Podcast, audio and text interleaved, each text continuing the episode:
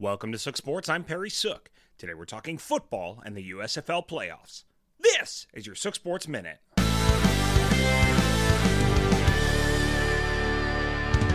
Coming to Canton.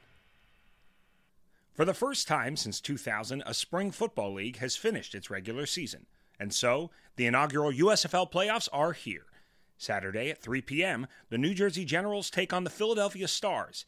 After losing their first game, the Gens have gone undefeated and open as four and a half point favorites over the Stars. Then at 8 p.m., the Birmingham Stallions will try to defend the South from the New Orleans Breakers. The Stallions' perfect season was ruined in the final week by the Tampa Bay Bandits, but their consistent dominance has them as a five point favorite. While the league has showed surprising parity, I'd like the favorites in both of these matchups, most confidently on the money line, and like the over in the North and the under in the South. The two best teams of the season, the Stallions and Generals, should be the two teams playing in the first USFL championship in Canton. This is your Sook Sports Minute.